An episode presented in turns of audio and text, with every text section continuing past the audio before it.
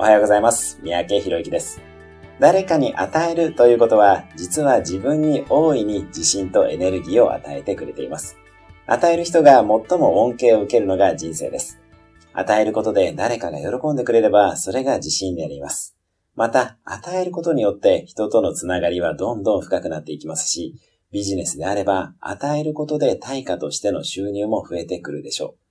自信とエネルギーを高めようと思って、自分が何かを得ようとするのではなく、むしろ与えていきます。ギブテイクではなく、ギブギブですね。もちろん簡単ではないですが、意識してみてください。